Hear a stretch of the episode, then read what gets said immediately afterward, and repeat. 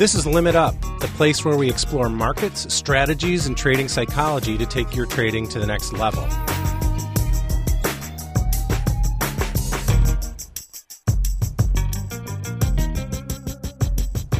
Good evening, traders, and welcome to the Limit Up podcast presented by Top Step Trader. I'm Jack Pelzer, per usual, coming to you live from the fabulous Top Step podcasting studio on beautiful South Jefferson Street in historic Chicago, Illinois where the stars are out tonight. And by that I mean that we have a very special guest in the studio today with Jeff Carter, Nerissa Brown. She is a professor of accountancy and a faculty fellow at the University of Illinois at Urbana Champaign. She's also published some incredible research on the capital market consequences of financial reporting and the link between firm value and political corruption which isn't something super interesting to Topstep, a firm that resides in the famously ethical and politically virtuous city of Chicago. Regulations and political oversight have huge consequences for trading and the markets, so I think this is definitely an interview that you'll find interesting. Plus, Nerissa is just plain wonderful, which is always a plus. But before we get to the interview, it would be cruel and unusual of me not to get a check on the markets from the boss tweet of Forex himself, Mark Meadows, in this week's Market Reaction. We're in a news driven market. But what you think about President Trump, impeachment, politics, Brexit, Israeli elections, it doesn't matter. The market is going to do what it's going to do. Your job is to react. That's why it's so important to be judicious about how frequently you're in a position. If you're trading all the time, a lot of your time should be spent in cash. If it's not, and you're struggling to stay profitable, then think about that. But this is why it's so dangerous in a news driven market. If you were long the market when the news broke, you see it as a nothing. Markets selling off on this? That's absurd. Why are they listening to this? If you were short, though, you'd applaud the move even though you got lucky. You'd think you were uh, fortuitous and saw it coming. But either way, you're not listening to the market. You're focused on yourself. The key to trading well on an intraday basis is listening to the market. What's the most important thing to the market right now? And how can I read that into my next trade? If your focus stays there, you will trade better. And that's your market reaction. Thank you, Mark. Traders, I don't need to tell you that certain market participants and corporations might not always be on the level. Sometimes there are some downright shenanigans going on out there. And that's why it's important to have a robust oversight system. The whole industry only works when people have confidence, and folks only have confidence when things are fair. Today's guest for our Limit Up interview is Nerissa Brown, an academic accountant who has researched the effects of political corruption on firm value and economic efficiency. And if I know one thing about our host, Jeff Carter, it's that he's not a fan of political corruption, especially in Chicago. In fact, he's kind of like a venture capital Batman. So I'm super interested to see where this conversation goes. Therefore, without further ado, please sit back and enjoy today's limit up interview between Jeff Carter and Professor Nerissa Brown. Welcome to another edition of the Limit Up podcast, courtesy of TopStepTrader.com. My name is Jeff Carter. I blog at pointsandfigures.com, and you can find me on Twitter at pointsfigures. Today, we're going to be talking with Gies College of Business accountancy professor Nerissa Brown. She's down in Champaign at the University of Illinois. She's recently joined the faculty there, and she is the PwC professor of accountancy. Is that correct, Nerissa? Well, I'm the PwC faculty fellow, and I'm also started a new role as academic director of our bachelor's and master's programs here. Oh, wow. That's awesome. That's awesome. Well, welcome to the program. I'm really glad to have you on because um, your research caught my eye and it's fascinating. And I think it'll be fascinating for the uh, Top Step Trader audience. Great. Well, thanks for having me. Yeah. So, talk to me kind of about your background a little bit. You grew up in Jamaica, and you know, how did you find your way to Champaign? Well, you know, took a long path to Champaign, you know, a path, you know, exceeding about 20 years. But yeah, I came to the US from, from Jamaica to pursue a PhD in accounting. Um, I went to the University of Maryland, so I was right outside of the DC area for about six years. In Jamaica, I did my undergrad and graduate degrees in accounting, and I was able to work for about a year and a half as a financial analyst, you know, one of our largest conglomerates in the Caribbean. But, you know, really enjoyed the work environment there, but, you know, at some point kind of really missed the academic process. And so I actually, you know, went back to my university, met with several of my professors, and just talked about kind of what an academic career would entail. And it sounded like something that would really be a good fit. And so they recommended that I look into programs both in the US and the UK. The US PhD model, I think, made more sense to me. And so I applied, got into Maryland, and, you know, packed my bags what, and came what, over. So, accountancy, what attracted you to that specialty as opposed to, let's say, finance or economics or, or some other part of the business canon, shall we say? You know, good question because when I started university, I pretty much had no idea of what I wanted to do. I I had some idea that I wanted to do business, but you know, what area of business I wasn't sure about, you know, or bachelor's program back in Jamaica, we had kind of like a generalist degree called management studies. And then, you know, my mom was actually an accountant. And at first, oh, I, okay. it helps to have the familial connection, right? Yeah, yeah. I mean, at first I was like, "There's no way I'm going to be an accountant like my mom." right. So, yeah, she, did she make you put like Cheerios on the counter, the same amount on the right and left, and stuff like that? And then when you subtract, no, I'm just kidding. No, not not really. I mean, she she did, you know, accounting for you know one of our civil agencies. You know, we, we call them ministries, which kind of would be one of the federal departments here in in the US. So I got to see a lot with respect to just like budgeting from a government standpoint. Yeah. And and so she did well in that that area and she said, well, you know, if you don't okay. want to do accounting, that's fine, but maybe do management studies where you get to see a little bit of everything and then choose what you want to do. And for some reason accounting just you know, came to me as I just had a knack for it.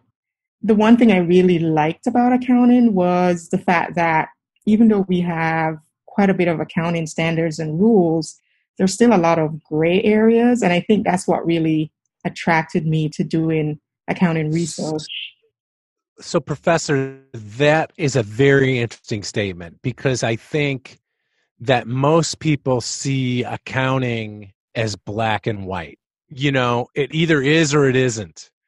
And I don't think people really understand accounting. They don't understand the difference between cash and accrual and stuff. So, where are the gray areas? And then it could be a whole like 10 hour presentation about it. is there a way yeah. to sort of sum it up, like so normal people can understand why there's gray areas and where they are? Well, a lot of the gray areas, you know, just in my perspective, deals with the fact that when you're trying to measure things, you know, from a financial perspective, there's some things that you just cannot measure in a tangible sense. And I'll bring up an example. Last week, I was, you know, I'm a member of a committee that provides comment letters to the FASB on standard setting matters. And, you know, we right. are in the process of writing a comment with respect to the process of accounting for for goodwill, which oh is, wow, you know, a huge intangible that sits on oh my gosh, yeah, books. But you know, the question is, what is goodwill? How do you actually mm-hmm. measure it? How do you measure something that you can't, you know, pick up and feel like like a tangible asset? And you know, for example, with goodwill, we we can only measure it when a company purchases another company and then, you know, the accounting rules pretty much say that, okay, you can measure measure as many assets as you can or net assets as you can and then whatever is left over between the purchase price and the value of everything that you can measure is presumably goodwill. And so that to me is kind of where you have very gray areas, um, especially yes. in, in companies that are, you know, based heavily in the technology industry that just have a lot of right. intangibles, you know, things that generate value for companies that we just cannot measure from an accounting standpoint. And human capital is is is a clear example. You know, the talent that your your workforce has provides value to to an entity, but we can't put a dollar figure on that value.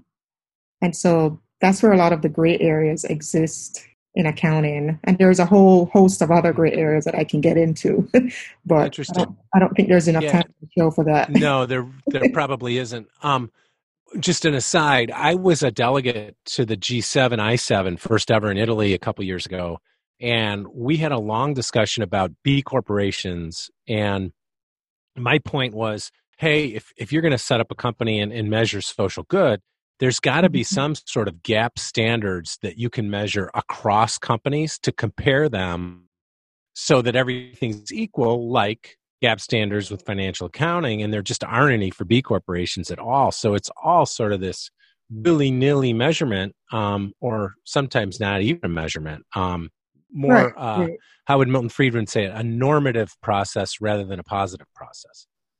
Exactly. And, you know, you touched on a very good point in the sense that, you know, general lack of standards in certain areas and also diversity in standards, you know, across countries and, and even within US standards, there's also diversity in, in practice with respect to how standards are applied to any given entity. And, you know, that also creates grayness in accounting and, you know, reduces comparability with respect to, you know, looking at a portfolio of firms and figuring out which ones you should invest in. Interesting that brings up another point. So, in your most recent publication, what you tried to do is the relationship between monitoring mechanisms and consequences of political corruption. And you found that firm level economics and monitoring mechanisms moderate the negative relation between corruption and firm value and the consequences for political corruption are greater for firms operating in low rent product markets and less for firms subject to external monitoring by state governments or monitoring induced by disclosure transparency. So let's talk about that because I think that is super, super fascinating. How did you decide to look into this particular thing, political corruption and its effects on the value of the firm? I've never seen anybody really look into that at all other than like Stigler looking at, you know, rent seeking activities at the government level to try to get policy and lobbying to do stuff. But I've never seen anything like this direct. Yeah. So my interest in this area, you know, comes from my overall interest in kind of just with respect to how you know behavioral factors and and local factors you know kind of affect firms and you know even thinking about firms you know accounting process and kind of what they disclose to to the markets.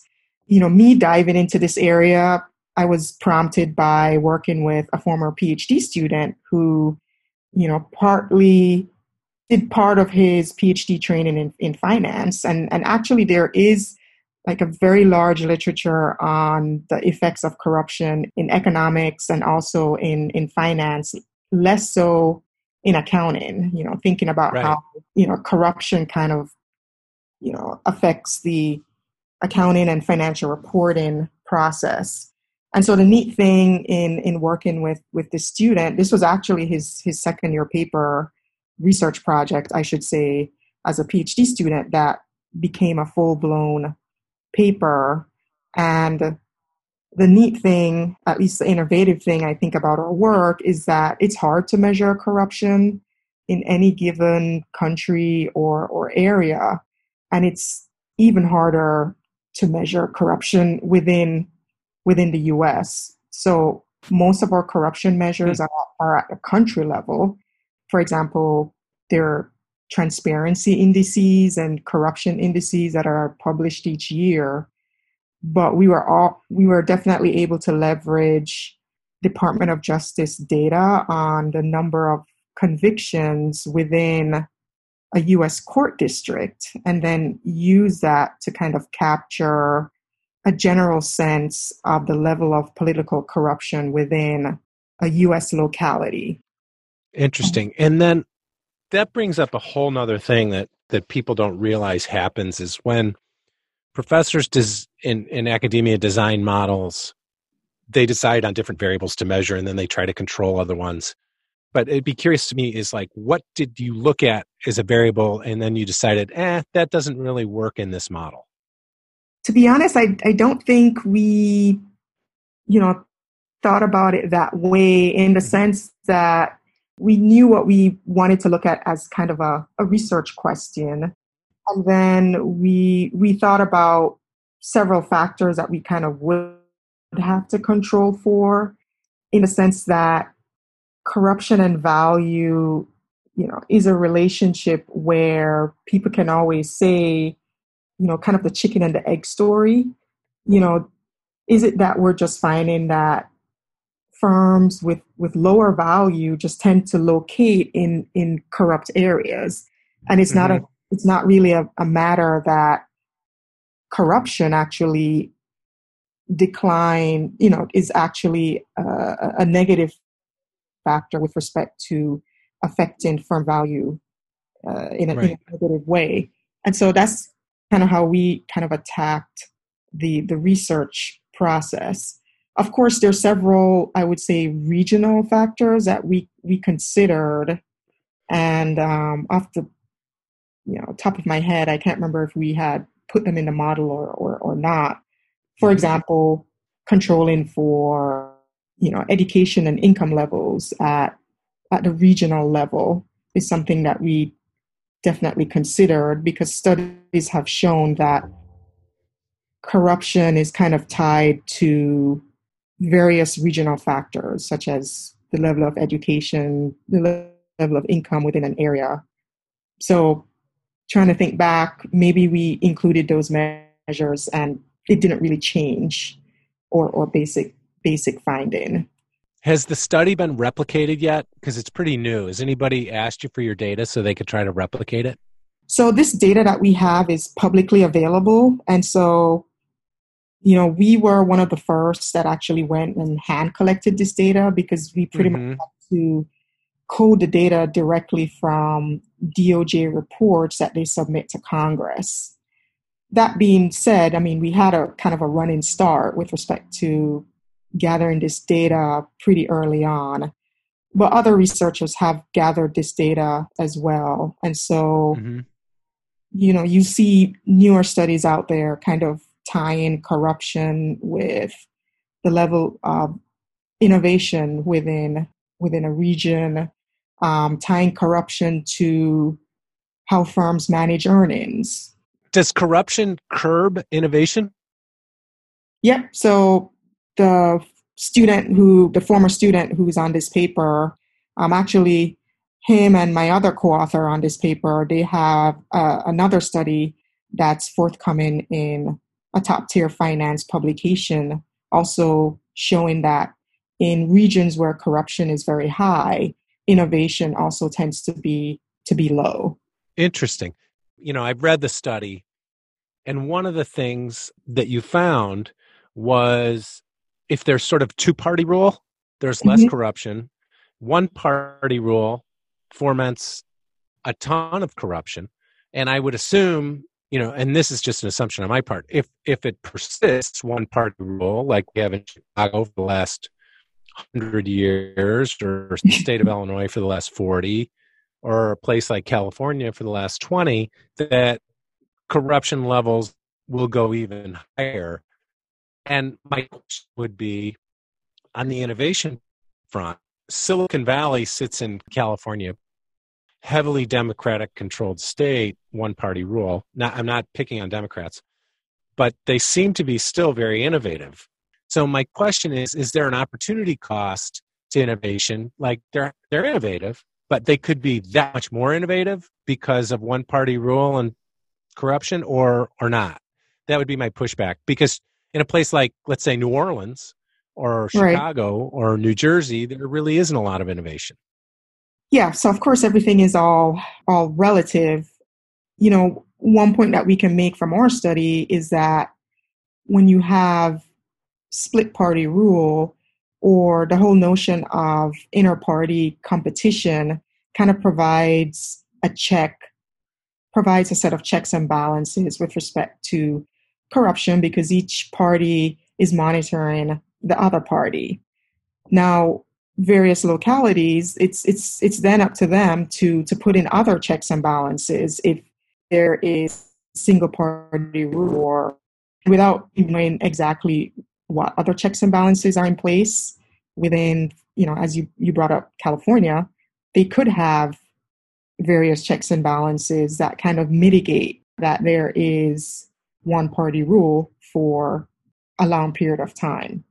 But again, everything is all relative. As as you you said, could there actually be more innovation in in that state? And that's that's a question that I'm not sure if I can answer. mm-hmm. Yeah, yeah, yeah. I get it. You know, where that question kind of comes from is Russ Roberts, um, who does a great podcast called Econ Talk, looked mm-hmm. at sort of public policy and GDP and if the middle class was doing better today than they ever were. Mm-hmm. And he said they're doing better, but they could be doing about what they could surmise. You know, they're exactly accurate, but about 25% better if public policy would have been better in certain areas, whatever. And so that's kind of kind of what I was getting at there. And then what about a place like so I live in Chicago, um, corruption legendary, historical. Um, how does it impact sort of companies that set up here and how much does it cost taxpayers per year? I mean, in our study, again, this is just kind of looking at the average, but you know, overall, we we did find there's an average of a four percent decline in in firm value when you know corruption ticks up. You know, one point from from our paper is that firms, you know, wherever you choose to to locate, then you know think clearly about the the policies that are in place and if there are potential corrupting influences, and then figure out how you're going to to manage those influences by putting mechanisms in place within your own firm to to make sure that those corrupting influences don't have a ne- negative impact on on your firm. And so you know one thing i did a little bit after we put out the study when it got accepted and you know we had other journalists kind of reached out to us is you know when we actually just pull the data for the number of convictions across the, the different districts in, in Illinois, you know, we actually find that in the northern part of Illinois, the number of convictions have actually been trending downwards. Interesting. Over, over, you know the last. That's the entire region, not the city of Chicago, right? That's the entire region. Mm-hmm. Yeah, there. If I recall, there are three U.S. court districts in Illinois, we do see a downward trend in the number of convictions in the northernmost district, which would include, you know, Cook County.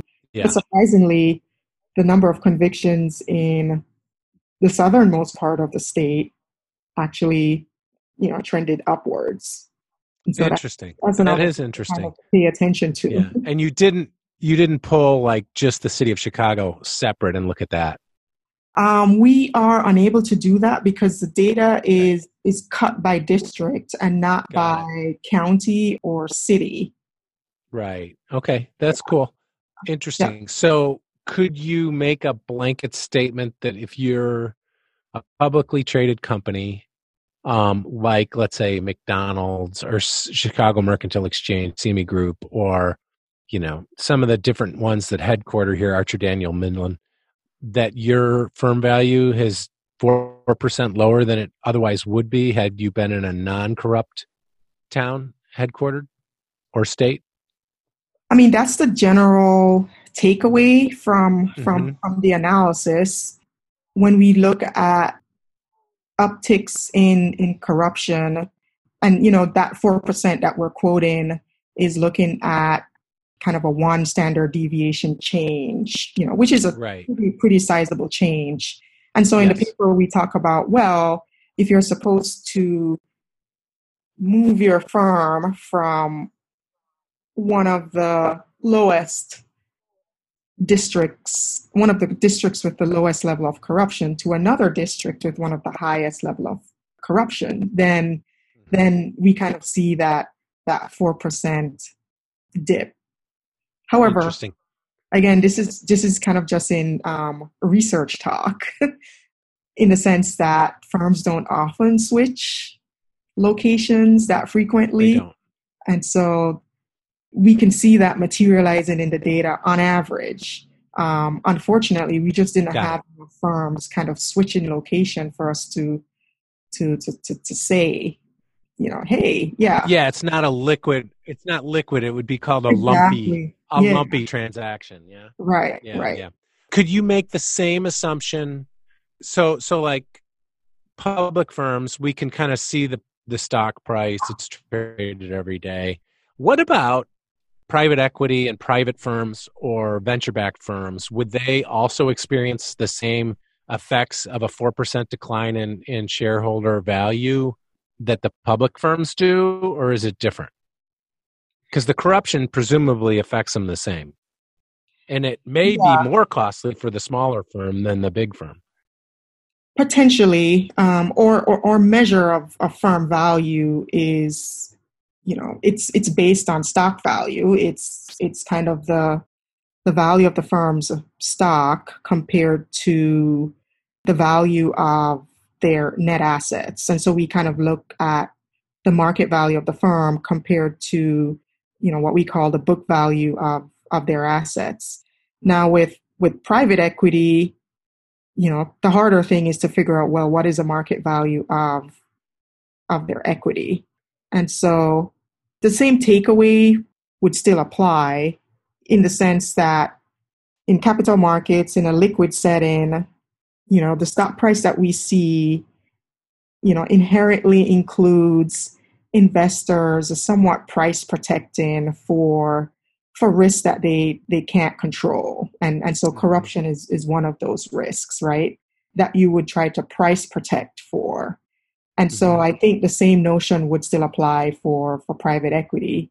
You as an investor going in if you're worried about certain risks at the firm level or even at the local level that you cannot control then you would price protect for that. You know your goal there is to invest in the shares at a lower at a lower price at a, or at a lower value than, than what you really think the, the value is Okay.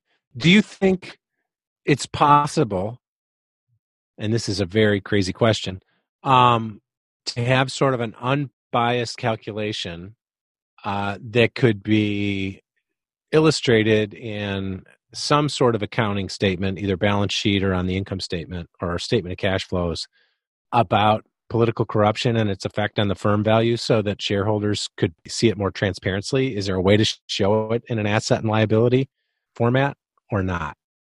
uh, my answer would to that would be would be no it would be very unlikely to to kind of come up with and and the key word you said there unbiased estimate Right. Um, yeah, it's got to be unbiased so that it can be measured across firms. Otherwise, it's useless, right? Right. And the reason why it, it kind of would not be unbiased is because, you know, corruption is very unobservable. In our paper, the data that we have with respect to Department of Justice convictions, it's really just a tip of the iceberg because these are the folks that got caught. yeah, we're not even seeing corruption that that kind of goes on you know that never comes to light and so Right. you know and that's a tricky thing with doing these type of studies the level of observability it's it's really just not there to right. So it could be th- it could be bigger than what you, you found. Exactly. You know, what we find, again, on an average level is a very conservative estimate because corruption is, is unobservable. Right. Like, so Michael Madigan is the Speaker of the House in Illinois and is also like the largest corporate property tax attorney and gets saves companies millions of dollars yet he writes the policy so he's like double dealing right i mean that's a like a a different type of corruption that you can't measure because nobody's going to convict Michael Madigan of doing that, right? I mean, is, is that sort of what you're talking about? Not specifically him. It could be anybody, but you know. Yeah, it could be anybody, and you know, not to get too far down the political angle. Yeah, yeah, um, yeah. We're we're only seeing in our data. We can only see corrupt activities that actually kind of led to to to a conviction and you know there's another right. slew of literature as well just talking about the benefits and costs of you know even political lobbying which right. You know people argue is kind of a legal form of of corruption and mm-hmm. so that's another side of you know political dealings that is not factored into or or paper as well right and that's a whole nother can of worms i mean or kettle of fish i mean uh, you could talk about like sugar price supports and subsidies and the sugar barons and pulling them away and the political corruption around that. I'm sure there is some, um, but that's not what you're dealing with. Right. Um, so, like, how would you expand on this research? What did you uncover that sort of made you more curious where you'd say, you know what, I really want to study that and delve into it a little deeper? Well, I think you know, from from this study, um, and again, other studies have have come out just kind of looking at you know different angles and different issues you know tied to to corruption. You know, one other study that we started kind of embarking on as kind of an offshoot from this study is kind of looking more closely at kind of monitoring from from the auditor standpoint with respect to how they manage corruption or or factor in corruption with respect to the audit process. Because in our paper we had a variable you know looking at external monitoring from from the auditors you know it kind of didn't play out the way how we had wanted to with that variable and mm-hmm. so you know we've talked about and actually started working on a study just kind of looking a bit more closely with respect to auditor monitoring of corrupt activities within a firm. Again, corrupt activities at the firm level is is unobservable, so we're trying to come up with a very innovative measure mm-hmm. of firm level corruption, but it kind of ties into you know one of the auditors auditing standards actually touch on how should auditors factor in firms' non-compliance with laws and regulations in in their audits? And so it's it's something that they do have to be mindful of. You know, the, of course, the auditing rules state that it's it's not that they're supposed to go into a firm and try to ferret out, you know, corruption and, and non-compliance. Mm-hmm. That's not their role. Right. But at the same right. time, you know, they do have some duty to pay attention to non-compliance with laws and regulations at the firm level and figure out how that is affecting the financial reporting process. Interesting. So so let me ask let me throw a hypothetical situation out there. I don't know that there's a right or wrong answer, but you're a professor of accountancy, so you can answer it better than anybody else. If if a government passes a regulation and the business finds that that regulation is so onerous that they don't want to follow it. Is there civil disobedience within companies? Is that sort of a thing? I mean, we talk about that, you know, you know, as individuals, is it possible for companies to do that and just ignore that regulation and say screw it that's that's an unfair law like if if you know i can't think of one off the top of my head um uh, i guess i guess you know, you could go back, everybody goes back to Hitler's Germany, which is a bad way to make an argument, but you could say, you know, mm-hmm. Hitler's Germany said you can't hire Jews. If I had a bunch of Jews that I had hired as a company, I may just ignore that because I need them to advance my business because they're great human capital, right? That's just one off the top of my head, but I'm sure there's thousands of different scenarios that you could come up with. You know, is it okay for a company to be civilly disobedient?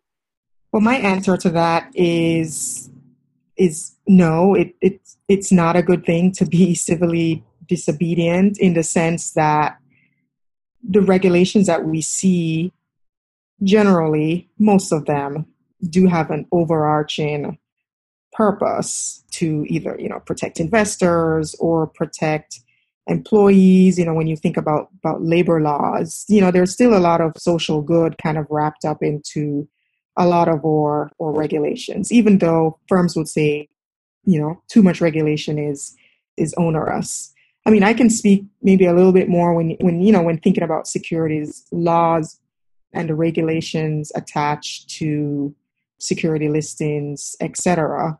The main purpose there mm-hmm. to make sure that mm-hmm. investors are protected. Now, if we have just right. a broad swath of companies being civilly disobedient in, in that end, then it brings to bear the question of are investors overall, will they be harmed by this? And so that's kind of, you know, a question that we kind of have to, to think about. I guess if we throw my example out, my poorly uh, framed mm-hmm. example, we could take it to a real world situation where, for instance, Google does not want to do business with the Department of Defense, and they feel like they're being civilly disobedient by doing it. Right. Well, do they have to do business with the Department of Defense? I mean, are they obligated? Yeah, that's a good question. I um I don't think that anybody should. I mean, it's a private transaction, right? Um, Right. So I guess it could affect shareholder value, right? Right. I mean, each firm will have to make its choice with respect to, you know, working with governments and dealing with, with governments in, in, in cases where they're not obligated to mm-hmm. do so. And again, they have to think about overall shareholder value and, um, you know, make choices in accordance with that. Yeah. An, another example that popped into my head was a couple years ago there was a a terrorist shooting and they had an iPhone and the FBI wanted to hack into the iPhone and Apple said no because if we unlock it for you then it's going to unlock every iPhone in the world and we don't want we don't want that. And so they they didn't do that. I guess that's another form of civil disobedience yeah, which could impact yeah, which, shareholder value, I guess. We're kind of off on a tangent. I apologize. yeah. yeah, that one is a very gray area. uh, very, very interesting. Well, I think we'll wrap it up here. I really appreciate you coming on and very, very interesting. What's the title of your study so people could find it? Political corruption and U.S. firm value do rents and monitoring matter. Awesome. And they can find you uh, at the Gies College of Business, yes? Yes. I'm in the accounting department at the Gies and, and College of I Business. I hope you're there for a very, very long time. Um, yeah, see. I plan to end up my career here. Um, this is a really energetic institution. A lot of things are going on at the Gies College of Business. Mm-hmm. Of course, really set off with the huge naming gift that we got from from Larry Gies. So yeah. it's definitely transformational, and um, you know, me, you know, working with the students here in my new role uh, has definitely fueled my my passion to to stay in the profession for sure. That's great. I, I'm so happy as an alum that you're a professor there, um, and you can see why it's you know, if not the top, one of the top accountancy programs in the United States and if not the world. I'm really glad that you were on the program today and uh, look forward to meeting you in person when I show up for a football or, or basketball game down there. Um, hopefully Lovie will get them going this year, but uh, yeah, yeah. anyway, it's the been Nebraska really loss was heartbreaking. All right, great. Well, have a great day and thank you very much. I really appreciate it. All right, thank you. It was fun chatting about about my study. Um, it's a prime example of yes, I'm an accountant, but we do research that still kind of cuts the boundaries of economic issues that we all think about. Yeah, for sure. And and and like I say, I'll introduce you to the Stigler Center and uh, and maybe even Ray Ball. He's an old friend of mine um, who you would love to meet, and he would be very fascinated by uh, what you're doing. So, um, yeah, thank he's you very much. legend and, uh, have a great day. All right, thank you.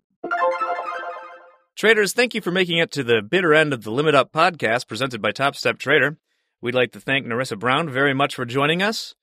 Now I'd like to transition to the part of the show where I get down on my knees and beg our listeners to subscribe and rate this podcast on iTunes. Hey, I understand that you're busy, but are you really that busy? So busy that you can't hit a button. I mean, who are you, Nick Saban? Are you unable to find joy outside of quantifiable accomplishments? Come on, stop working so hard. Relax, make yourself a rum punch, and rate the Limit Up podcast on iTunes. You'll feel great. And if you have any leftover energy, I'd highly recommend you join our exclusive members only Top Step Trader Facebook community and maybe do some volunteering in your community because studies show the greatest joy of all is rating podcasts on iTunes. But a close second choice is helping others. And being part of a community is also up there, so I certainly hope that you come back and join us next week when we'll have a brand new guest. But also feel free to reach out to me personally at jack at topsteptrader.com if you have any questions about the podcast or life in general. In the meantime, have a wonderful weekend, everybody. So namaste and trade well. This episode produced by Dante32.